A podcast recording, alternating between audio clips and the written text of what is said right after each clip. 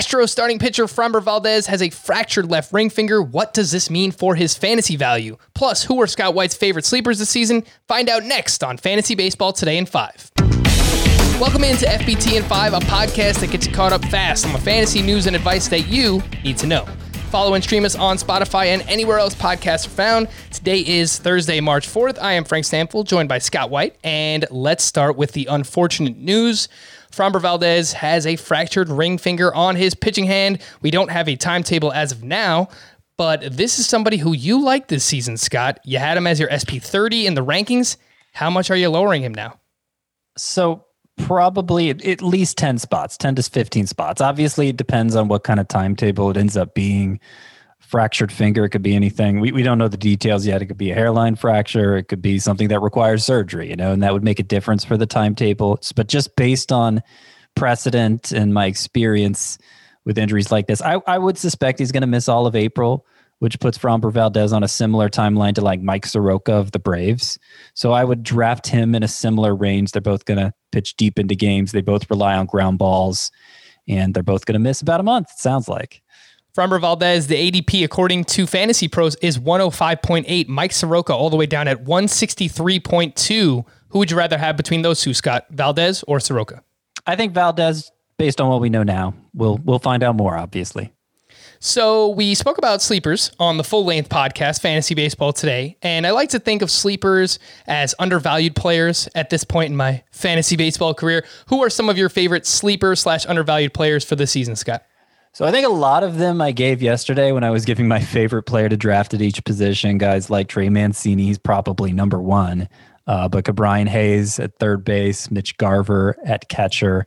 One name who didn't get much attention there, though, was Alex Kirilloff of the Twins, who's expected to take over for the departed Eddie Rosario. They just let Eddie Rosario go, non-tendered him, so that they could clear a spot for Alex Kirilloff, who crushed it at the alternate training site. His minor league numbers in 2018 were ridiculous. 2019, not so much because he was dealing with a wrist injury, and so I think people look at that stat line and and they don't think Alex Kirilloff is as good as he could be, but 70 grade hit tool from Baseball America, 60 grade power tool.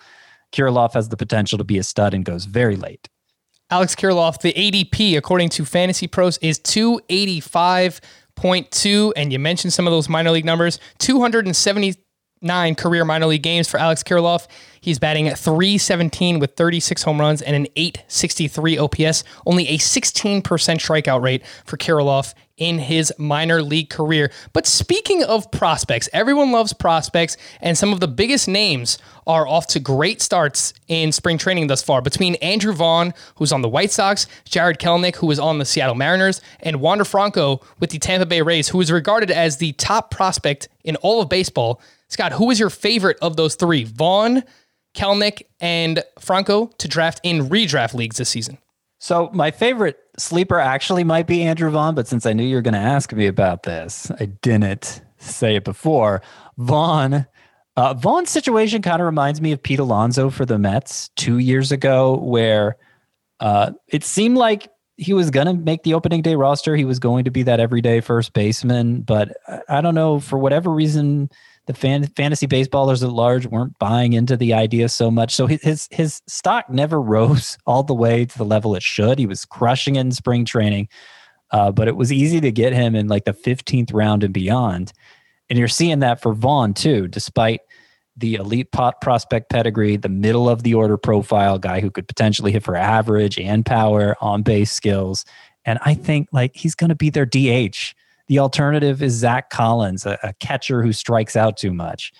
If if it's not Vaughn from opening day, it'll be Vaughn within two weeks, and that difference is negligible. So very excited about him. But these other two too, um, Jarred Kelenic of the Mariners, he'd probably be the one I, I the second in priority for me of these three and he looks ready. He looks like he could be a five category contributor because the Mariners aren't expected to be contenders. They can slow play him a little bit, but it'll be it'll be within the first quarter of the season that Jarred Kelenic is up. I'm pretty confident. And I think a similar timetable for Wander Franco of the Rays. You know, you might think, oh, you know, he's he's 19 years old. He, he's blocked by Willy Adames, but he was with the team for the World Series, ready to be activated if they needed him. They know he's ready, and and as much versatility as that team has, as much as they like to move guys in and out of the lineup, Franco's going to be up sooner than later. Andrew Vaughn, Scott's favorite prospect to draft in redraft leagues this season. The ADP is 306 for Vaughn, but he is climbing. So keep that in mind when you get to your fantasy baseball drafts. For more extensive fantasy baseball coverage, listen to the Fantasy Baseball Today podcast on Spotify, Apple Podcast, Stitcher, your smart speakers, or anywhere else podcasts are found. And thanks for listening to Fantasy Baseball Today in 5. This is your audio outlet for fantasy news and advice in 5 minutes or fewer. If you enjoyed the pod, please leave leave a five star review on Apple. We'll be back tomorrow morning. Bye bye.